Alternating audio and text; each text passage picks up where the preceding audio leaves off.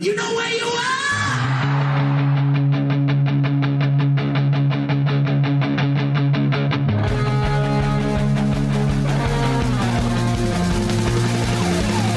This is Appetite for Distortion.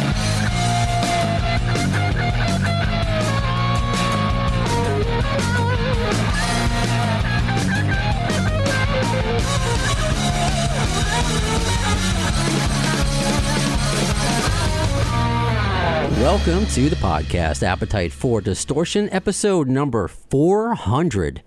My name is Brando. Uh, with me for the first time, my new co host. We'll see how this goes. Harrison Rex, aka Baby Brownstone. I haven't done, I've done a lot of radio with a lot of different people throughout my 20 years plus, Tommy Stinson. Never with a newborn. So if, if he cries, you know, no one wants to hear crying baby. So uh, my wife's within an earshot to grab him. So right now the pacifier is doing its thing. He's got a Very- sweet child of mine uh, onesie. Yeah, you're doing just great. Just great. nice. Well, I know Right. you're you're a family man to kind of get things going. If you don't mind Oh, me, I've been, I've been there. Been there twice. any uh, advice you can give me? Um, you know, I always found it good to not take my my kiddos to work. you saying I shouldn't be doing this right now? Well, you know, we'll see what happens. He might, he might, he might add something to the, whole interview there. well, And- that's I think that's kind of the That'll point. be a good vibe. He already uh, he did a whole blowout before the interview. I think he was nervous, so hopefully There you go. He's perfect. okay. perfect. He's okay. Well, speaking of giving birth to something, see, here's my terrible segue. You know, a few years ago, I know you meet so many people, especially the, with the way you tour and going to different backyards and different houses and everything. Because you live in Hudson, I know that's no secret, upstate New York. Yeah, yeah. And my wife and I, before him, and when he gets appropri- uh, you know age appropriate, we'll take more visits to upstate. And we did this random stop in Hudson because it's a cute little town. She always heard about it. And I get out, and I'm like, "Is that Tommy Stinson?" I was like, "Yeah, hey Tommy." And I stopped you on the street. You were kind enough to take a picture with me, and I asked you about this album, Cowboys in the Campfire, so many years ago. So I would love to hear, you know, how you finally gave birth to this project that's coming out. Uh, well, I guess when I air this, it may be out, but June second. Uh, Yeah. Wronger singles out Yep. now. So if you could tell me how you birthed this while I handle this guy. Yeah, you know, I mean, it, it, it was a long burn because I was, you know, it kind of came on the heels of a bunch of different things, you know, me producing records and putting out records and bash and pop this and guns and replacement sets. So, in between a lot of my other things that I've been doing, Chip and I have been getting together to write, and him and I have written songs together for 14 years now, and he he uh, he uh, wrote some of the stuff that was on my you know one man mutiny solo record as well as the bash and pop record um, and other things. And so it just took a while to finish. And with our lives you know our lives in crisis that whole thing kind of doing what it's doing uh, it just took a minute. And so finally yeah this you know we kind of finalized a lot of it this last year um, just after the pandemic. It just seemed like okay it's put the nail in the coffin on this so to speak and get her out there.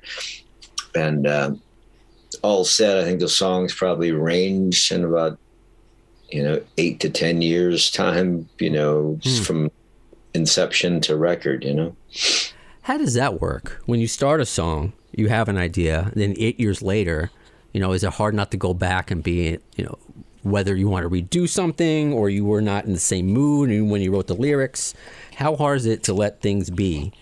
And it's it's it's actually easier to let them be and let them kind of build on their own. They they'll if they're good enough, they'll draw you back um, one way or the other. And I, I had the kind of thing where I'll start a song, I'll start a song and come up with a very scant amount of it, and have it you know somewhere to visit later, or I'll just finish a song right there on the spot if I'm feeling that inspired. But um, you know, it's it's usually kind of a process of they kind of grow up like babies, if you will, and uh, you know, finally they get to that age where you know, send them off to college, and you you know they send them off in the world, and see you later. If you need me, I'm around. You know, come bail you out and uh, you kind of support them like that. So, um, yeah, so, so a lot of these things just kind of sit around. Some of them, you know, uh, end up pretty immediately. A lot of it we toured behind for the last few years.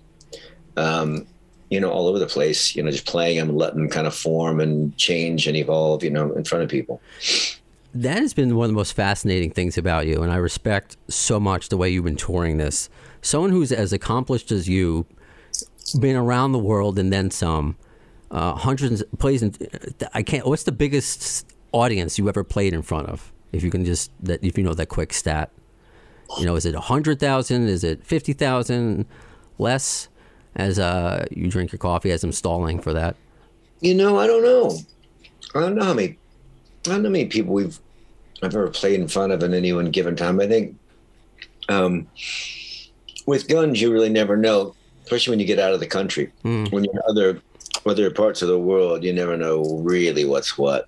But I think if I remember correctly, rumor had it that um, when we played Rock in Rio the first time, um, rumor had it that yeah, they said there were a couple hundred thousand people there, but it was reported that were, there were as many as 500,000 people there for that show because they, you know, the promoters kind of did some stuff there that may or may not have been cosmetic, if you know what I mean. Sure, kosher.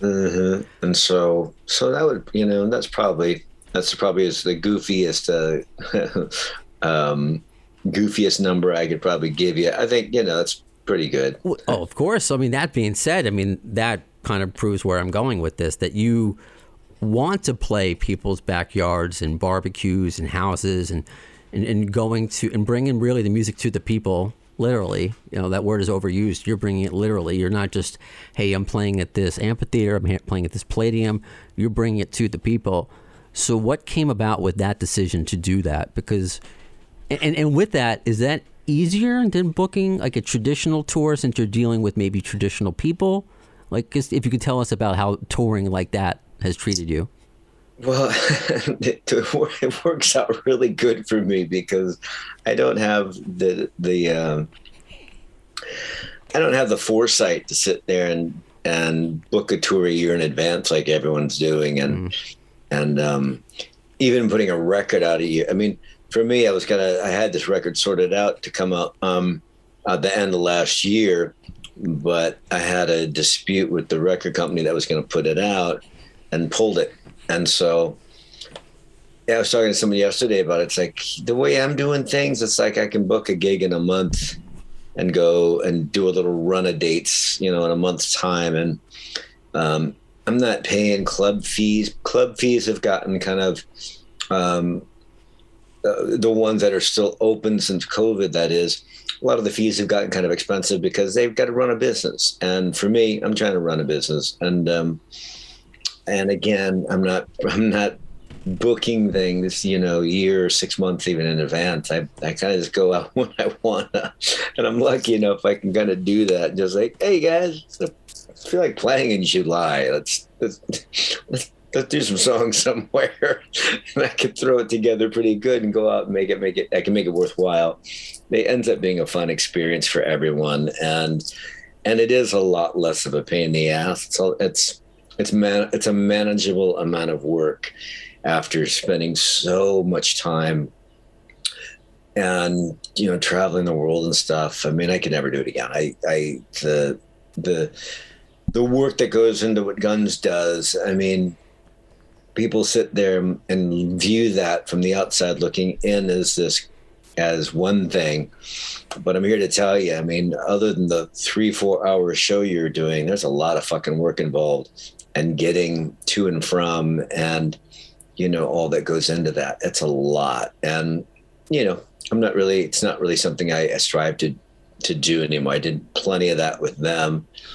That was good. And i had I have nothing but good memories and good thoughts about it. So um i'll leave it at that but but uh, this allows me to go you know on a whim or i mean it's basically on a whim because really I'm calling up friends and going, "Hey, I feel like playing out in your area of the fucking country right now. What do you guys, you know, got going on?" That's and so cool. Together, you know. That's so cool. That's so rock and roll, and and it reminds me. I mean, I wasn't around back then, and I'm an East Coast guy, but like the stories you would hear about Van Halen when they started playing background uh, backyards and everything, just playing for their friends. So that's pretty special. Um, anyone, I guess, did, a lot of do you meet a lot of friends along the way? New friends when you're meeting Oh your yeah, I'm fans. playing, I'm playing a lot of places I play. I'm playing um places I've played before this way, and um and you know the the the, the sort of the one thing um that uh, I get a little pushback from from the record company and and other professionals is that well you're really only playing to your your your base. You're not really playing to anyone outside of that because you're not playing the clubs and stuff. And I kind of went like, Mm. so it's like I'm not I'm not at 56 years old trying to be a fucking pop star. I don't give a fuck. I'm just gonna go and play some shows when I want to, and you know, make sure I, uh, it works for me and make some money to kind of keep it moving forward. You know, and keep doing what I do. Right on. I love that. Um, where does I guess that personality come from? And I guess is my my segue into the style of the record because you played in big rock bands. You know, you had the punk influence, but this is while it's called Cowboys in the Campfire and there's twang to it. It's not a country record. Uh, No. Per se, so how would you describe it? Because even my my Dave Matthews loving wife was really into it. Not Dave Matthews; it's obviously not like that. But it's, I would love to hear how you would describe it to maybe the non-fan, maybe the fan that doesn't know about you. Here, so here's your chance to maybe reach out, reach out to more than just your It's, base. you know, uh, I hate all the different tropes and and you know things you can call it and different genres and all that stuff. I don't really buy into that crap, but Mm. really, um, to me, it's it's a stripped down. It's a stripped down rock record for the most part. Right Really. on.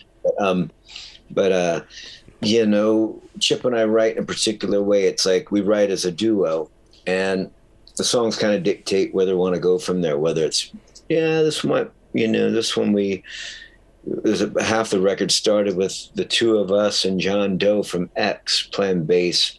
You know, in a studio in Austin, Texas. We did half the record that way Okay. and and it was like okay so they, there's some with bass on it and there's some here and there's there's this one with the piano on it.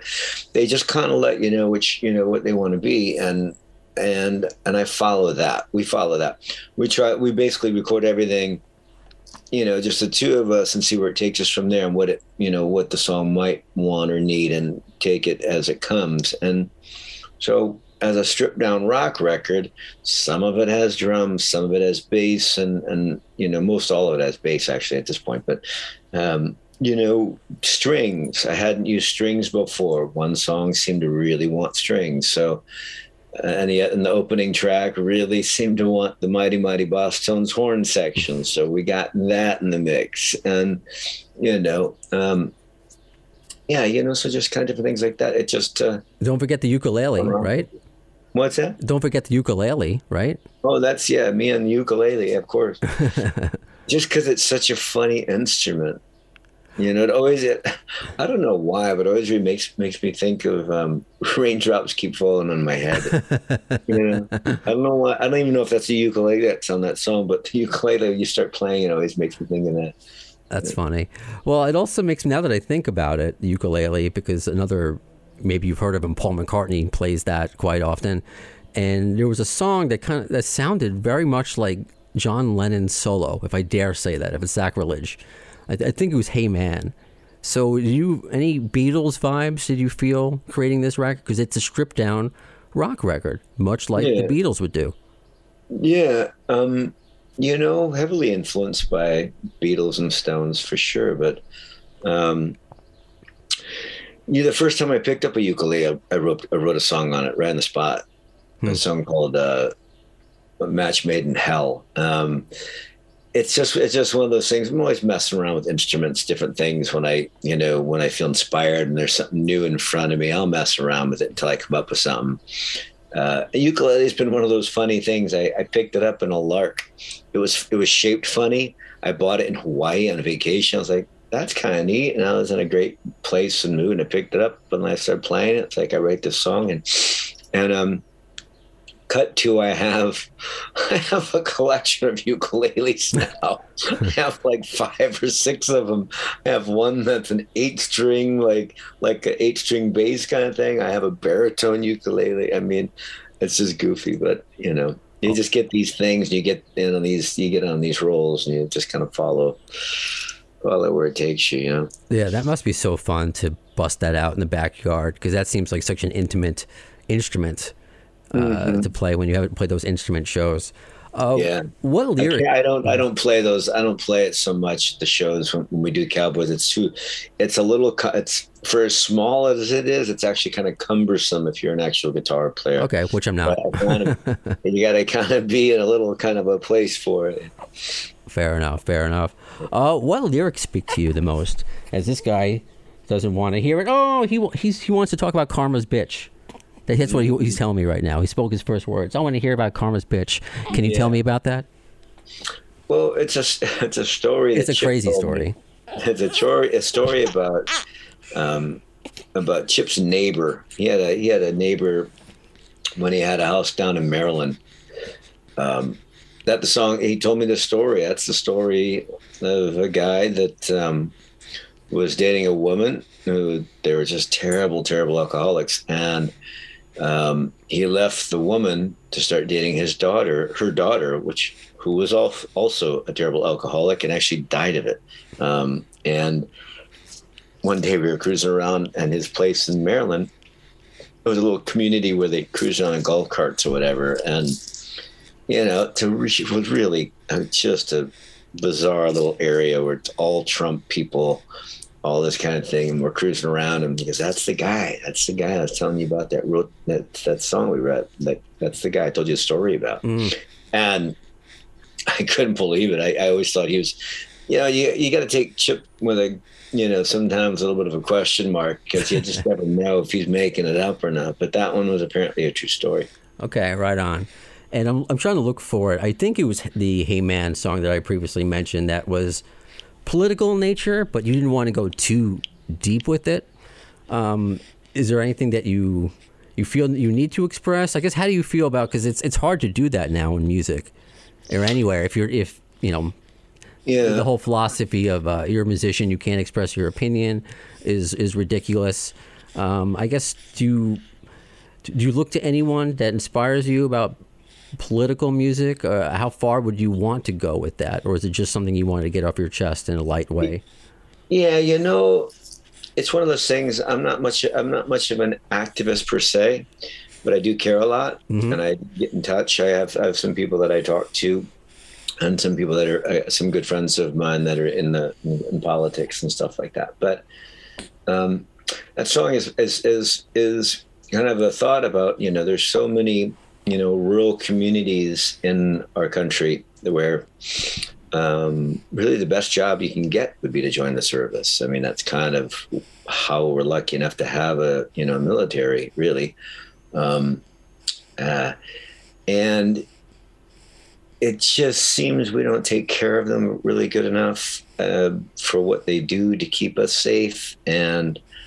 Um, and a lot of times, because it is kind of the only decent job out there in rural America, it's like I just kind of sometimes reflect and think, God, that's just that's so unfortunate because we, because we don't take such good care of them that that's all they have to really to hopefully you know you know get get fortunate enough to where they can pay for university afterwards and do their bit you know that that sort of thing. And so that song loosely touches on that. And and just my thought my thoughts on that and in the bigger scheme of things, I, I try not to be too political. It seems like if anytime I bring up politics, people, especially on the right, will fucking shut me down and be like, "Why don't you just stick to music, man? What you know you know you're talking about?"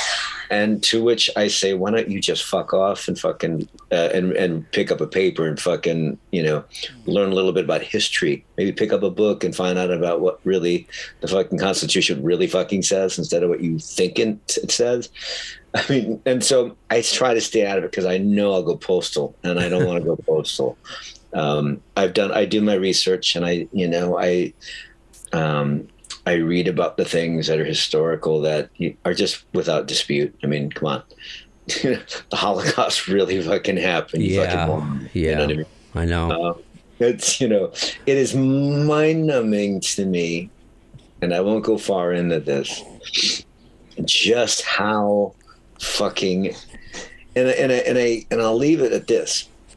I don't know if it if it's necessarily a bad thing that this happened during Trump's tenure, but he did somehow open the door and the floodgates to the racists and the anti-Semites and all that.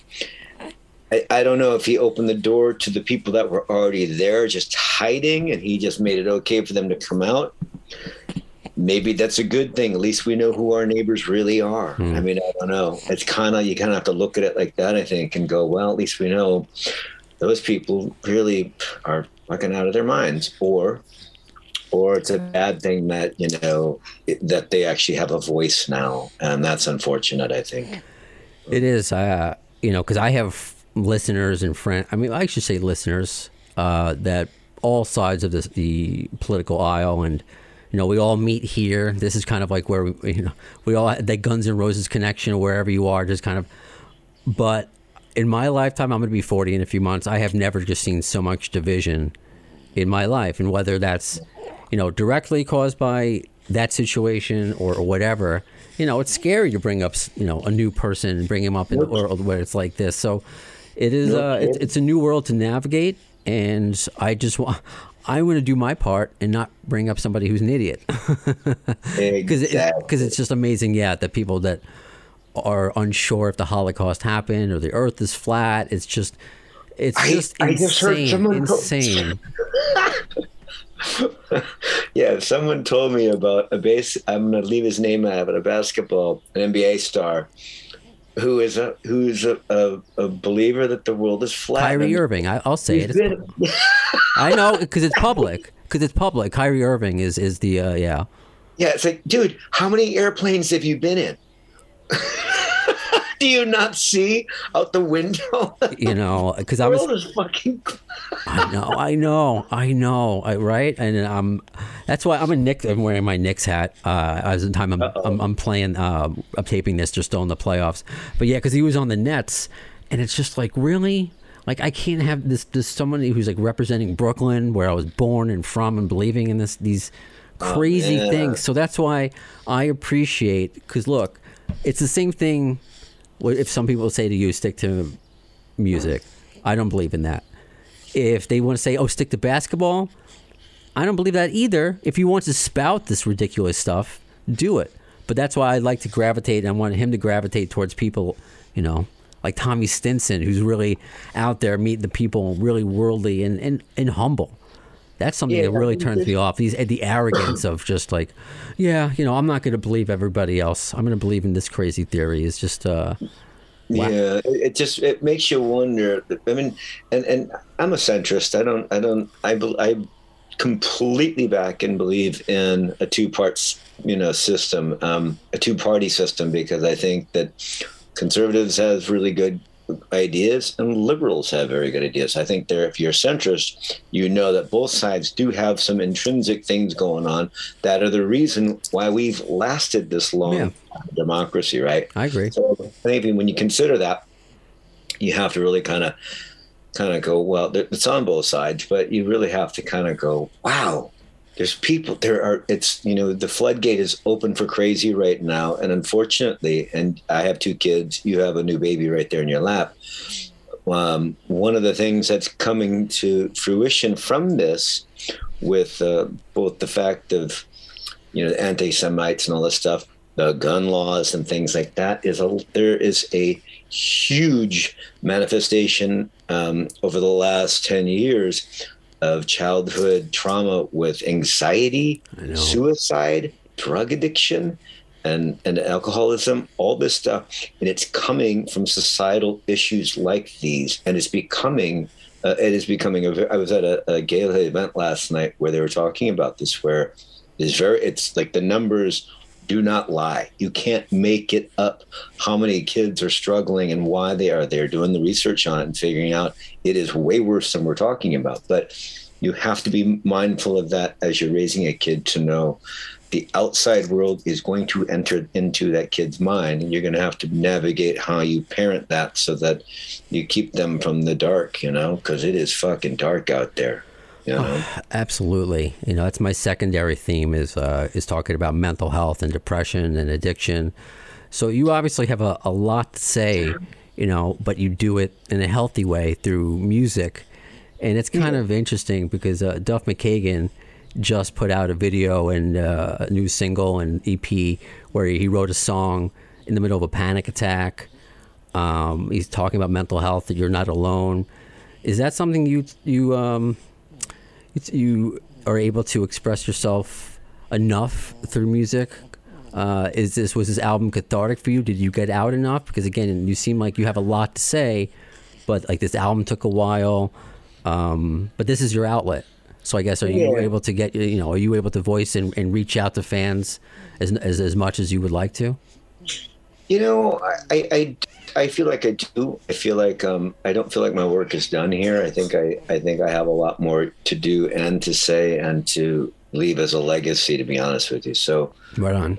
in my in my mind, um, I'm, I'm just getting started, you know. Uh, and I haven't. I it's funny. I, I I was just texting with Duff last week. Um, he just reached out to me uh about some stuff, and then we had a nice, a very sweet exchange. He's a very he's a very sweet guy. I love love him a lot. Um, but um, I, I didn't know he'd I didn't know he'd put out a new song, which I got to go check out. But um, I loved his last band that he had. What was it? Um, what was his last group called again? Well, he had loaded. Loaded. That's what it was. Okay, yeah. I- when they put out when they put out that first record of theirs, I was still in Gun. We were rehearsing in in L.A. and I think it was Bob. It was um, you know Tom or Bob, a couple of our guys that were roadies guys, was just playing it in the in the studio as we were coming in. I was like, "Who's that?" And he's going, "This Duff's new record." I'm like, shit, man, that's great, you know. And then and that's and then cut to a week later, I met him in person, had coffee, and, and you know, had a whole thing. It was great. Uh, and I went and saw those guys play as well. But um, but uh, you know, I, I unlike Duff, um, I think we're kind of in the same mindset on this. Is that we do have a lot of work to do, whether it's writing and things to do, um, you know, not politically, but for our communities and things like that. Where I think um, we're both in a place, you know, and I think in, in life where we see the power of it, the power of music and, and the, the voice it gives us to the world and, and how we can help people and stuff like that. I think, I think it's, uh, that said, I think there's plenty of work to do to be done still. Awesome. I love to, to hear that because, again, I talk about uh, mental health. I'm seven years without alcohol. You know, I spent my 20s not wanting to be on this planet. Uh, Next month, I can't believe, will be 10 years since my dad lost his, his uh, life to depression. So just to be able to survive all that for me, and then you know, two weeks ago have this guy, you know, and and it's I'm just a person. I think about that. I have listeners who appreciate what I do, but I'm like on a level of a Duff, on a level of a Tommy Stinson, where you guys have really been around, seen that. I think that just it means a lot coming from a fan. If I could put my fan hat on for a second, to know that we're not alone, and you know, people just think, oh, rich rock star, you know, they have no issues. We have to. That's another stigma we need to break. You know, it doesn't matter if you have adoring fans, you're successful. It doesn't matter. You know, I had a great conversation with Dave Navarro about this. On it doesn't matter. None of that is going to cure trauma. So uh, I do appreciate you And, and, sharing. and David's, David's trauma, Jesus, it's a dark story, man. yeah, and, and you know glad he's still able to do it and still able to find an outlet for for where to put all that. I think it's it's important it's important to recognize. I'm i'm, I'm proud, proud of you. I'm glad for you to and congrats on your seven years by the way but uh, thank you.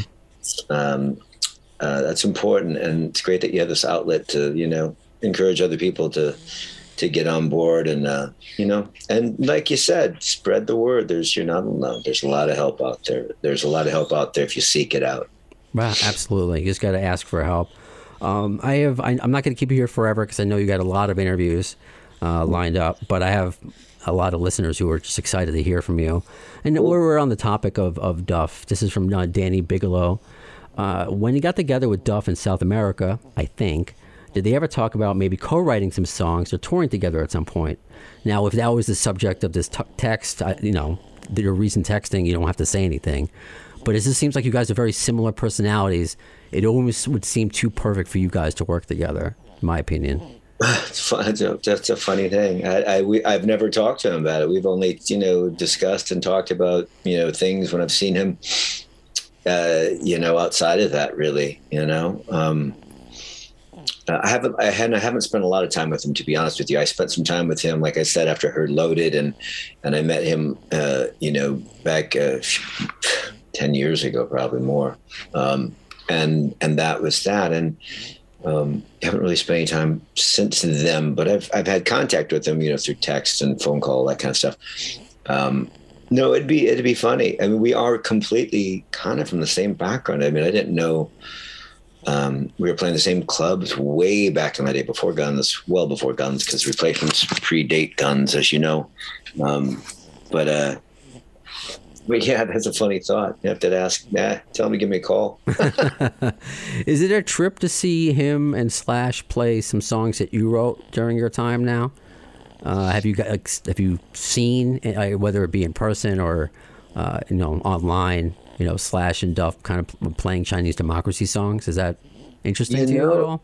It's it's it was funny. I, I've been to a couple shows. I went to a, cou- couple of shows with my buddy Steve Koenig. Um, we're going to go see him in, in uh, Kansas in September and probably Saratoga as Oh, well. cool. August, like that. Um, before Fortis's daughter goes to college, actually, we're gonna. I think I'm going to try and make that show. But uh, um, it, it's it's funny to see be on that side of the fence for one. Mm. Uh, I the, the for one of the shows I went to, I can't remember if it was KC or Philly, but walking around with my buddy Steve Koenig at the show, and people were recognizing me, going, "Wait, what are you doing?" Here? it was really, it was really funny because my buddy Steve is a huge Guns N' Roses fan, and we were just we were having such a laugh about it because we're walking around, people are kind of like, "Wow, there's Tommy Stinson. What the fuck are you doing here, man?" I'm here for the show like you are, you know. Um, and yeah, we had a really good time doing that. It was funny. I love that. Any chance for Cowboys in the Campfire to open for for Guns since you're still Oh, you kind know, of not, not not of that ilk. Not Okay. of that ilk. I don't, I don't know that I see that fan base taking kindly to it either. But I don't know. Well, okay, if you you know, I, I get some people that you know that come out to my shows that are big fans and stuff of guns and all that. I, I get that, you know, a little bit, but um, you know, I, I think probably more so because Chip, he's kind of a Chippy's got some some chops on the old guitar, so it, it- you know, we'll see. Okay, okay. Well, as far as the tour itself, um, I know you have some dates planned. Well, this is I'll just ask for James William Ray. Any you're going to go overseas? You're going to go to the UK, or this is all going to be in the states for now? You know, there's a pretty good chance we'll go over there. It's just a matter of lining it up. I've got we just um I just got a whole list of interviews for them for you for European markets next week. But you know, um it, it's it's a daunting task for me to want to leave the country on the one hand Hmm. to work, to go play shows. It's daunting for me to want to do that. Um, to go t- to another country without playing shows is a whole other thing. Um, because I may be looking to relocate for my my final years. Who knows? Um, Sorry, I scared him by laughing. Sorry. you know, that kind of thing. But uh, yeah, we'll see. You know, there's talk of Australia and, and and Asia and all that stuff. But you know, I got a 15 year old, and I, you know, uh, if it sounds right and it sounds fun, I'll do it. But if it doesn't sound right, and if it doesn't sound fun, especially, I won't do it because I, I've had I've spent enough of my my life traveling the world and playing, you know, doing doing the gig and and all that stuff. Uh, there's certain parts of it that I don't really feel like doing anymore. Right on, and you've earned that. And I Yeah. wanted, I wanted to ask uh, your daughter, and correct me if I'm wrong. Is this the the same daughter that you? Is why you, t- you took a, a leave of absence, or I guess when you left Guns N' Roses to take care of? Yes, And okay, cool. Uh, If you I could, had to, me, I had to walk away for that. which I mean, I, was it an easy decision? I, I, it's because some people might be like, that's a hard decision to leave Guns N' Roses. But I mean, I look at this guy. I don't know if there's anything I wouldn't do for him. But I've never been in Guns N' Roses, so I don't know. I was I got into a particular situation where um, I needed to be home. I wasn't in the trips that were the tours that were being talked about. where I had to make that kind of decision, and it was a, it was one of the hardest decisions I had to make that I that I had no choice about. I really had to do it. So Okay. uh, you know, it it it it, it put me in a bad light with Axl, obviously, because he was he was upset with that and didn't wasn't pre, didn't appreciate that at all. I can't help but think that if he were to look back now and look at look at what he did and what he's done since I quit, he might kind of be like, glad that happened. Mm, you know what I mean? I mean, mm, for him to go out and tour with AC/DC was a huge thing in, in the rock in the annals of rock and roll anyway. But I can't imagine him now looking back and going, I wouldn't have probably had to had done that had Tommy not quit and we'd just done those tours and just kept on going. Getting the old band back together wouldn't have happened. Um, at least not then. Might have maybe now, but I think everything's rocking and rolling for him pretty good. I can imagine him, uh, you know, not being a bit grateful. mm. Yeah. Well, that- that's unfortunate, I guess. Um, to No, it's, it's it's part of the process. It's part of the life. It's a, it's it's it's all good stuff. Nothing bad about it. Okay, right on. Well, I'll switch it to a interesting gear because obviously I'm going to show him this video when he's because he doesn't know anything right now. When Yep. did your daughters realize, you know, or did they look at you as dad? Did they look at you as a musician, Tommy Stinson with fans, replacements, Guns N' Roses, Collective Soul, or do they look at you as just dad? They're like, oh, he's he's, he's I don't like him. He's he's nerdy. He's just a dad who wears, you know, thinks he's cool. Both of my daughters probably look at me differently, but um, you know, I think they appreciated the the glitz and glamour of the things they saw, but they also just know I'm just dad. Hmm. You know that the the you know they both have seen pieces of that uh, throughout where you know they've been around it, and you know they still it's you're still just dad. Right. Okay. Right on. I'm looking forward to You're that. just, you're just you're just going to be dad, dude. Where, yeah, when he's not impressed at all. That's okay. Not at all. That's okay, buddy. Give a crap. well, Yeah, he gives some right. craps, but not the kind of uh, we're talking Yeah. about. Um, there you go. what are you most forward, uh, looking forward to most? People hearing this record, "Cowboys in the Campfire." What's the what's you're most excited about, or is there a certain message that you want people to? What do you want people to take away from Wronger? Yeah, you know, just yeah, check it out, enjoy. If you like it, great. If you don't, don't listen to it. I mean, I, don't really, I don't. Um, there's no one song I think that I that I love. I think they um, what what we did with that record is we just we tried to make all the songs as uh, strong in their own right as we could. Was trying to um, you know, in, in the past, you your some of your favorite records. There's going to be the singles, and then there's going to be the album tracks, right? And The album tracks, the ones that aren't necessarily singles, but they're good songs in their own right, or sometimes not so great, and they're just kind of fluff because they didn't have enough great songs, whatever. Um, you know, we try to kind of approach it where you know we put the same effort into each song so that they all could be singles or they can all be album tracks, and they basically uh, comprise the whole of one record, as opposed to you can take them apart and you know separate them in a way. And one last one, because you people can watch the video for Dream right now on your YouTube page. Where was that shot? Was that shot in your neighborhood? No, it's uh, shot in the Lower East Side, New York, I'm a crappy New Yorker. I'm not recognizing that. right, right down by Niagara. Okay. Yeah, Very cool.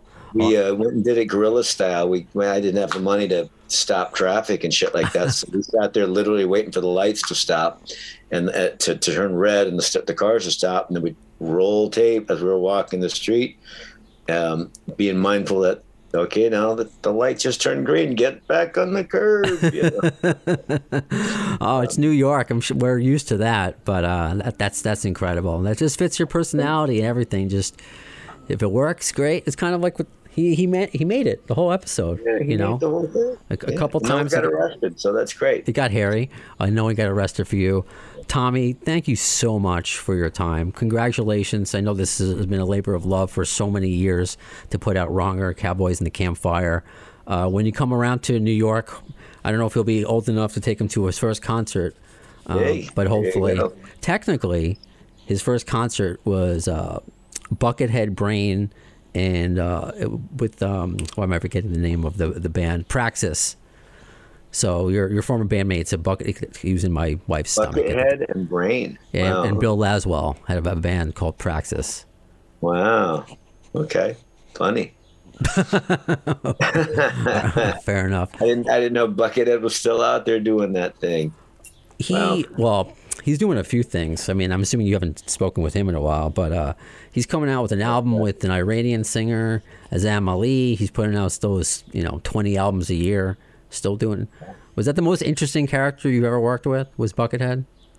Not the most interesting. There were a lot of other things I would use in that, but not interesting. It being interesting wouldn't be the operative in that one. Okay, I guess I was being. I'll uh, leave it at that. I I'll was leave being it at that. to, to go bring it back to the political. I guess I was being a little too centrist on that. I was a little being a little too uh, ne- neutral on that. I gotcha. I gotcha. Tommy, thank you so much. I hope we get to do this again, and uh, and just take care. Sure enough, man. You have a great day, and congrats on the baby there. Thank you so much. So until the next episode, when will you see it? Well, in the words of Axl Rose concerning Chinese democracy, I don't know if soon is the word, but you'll see it.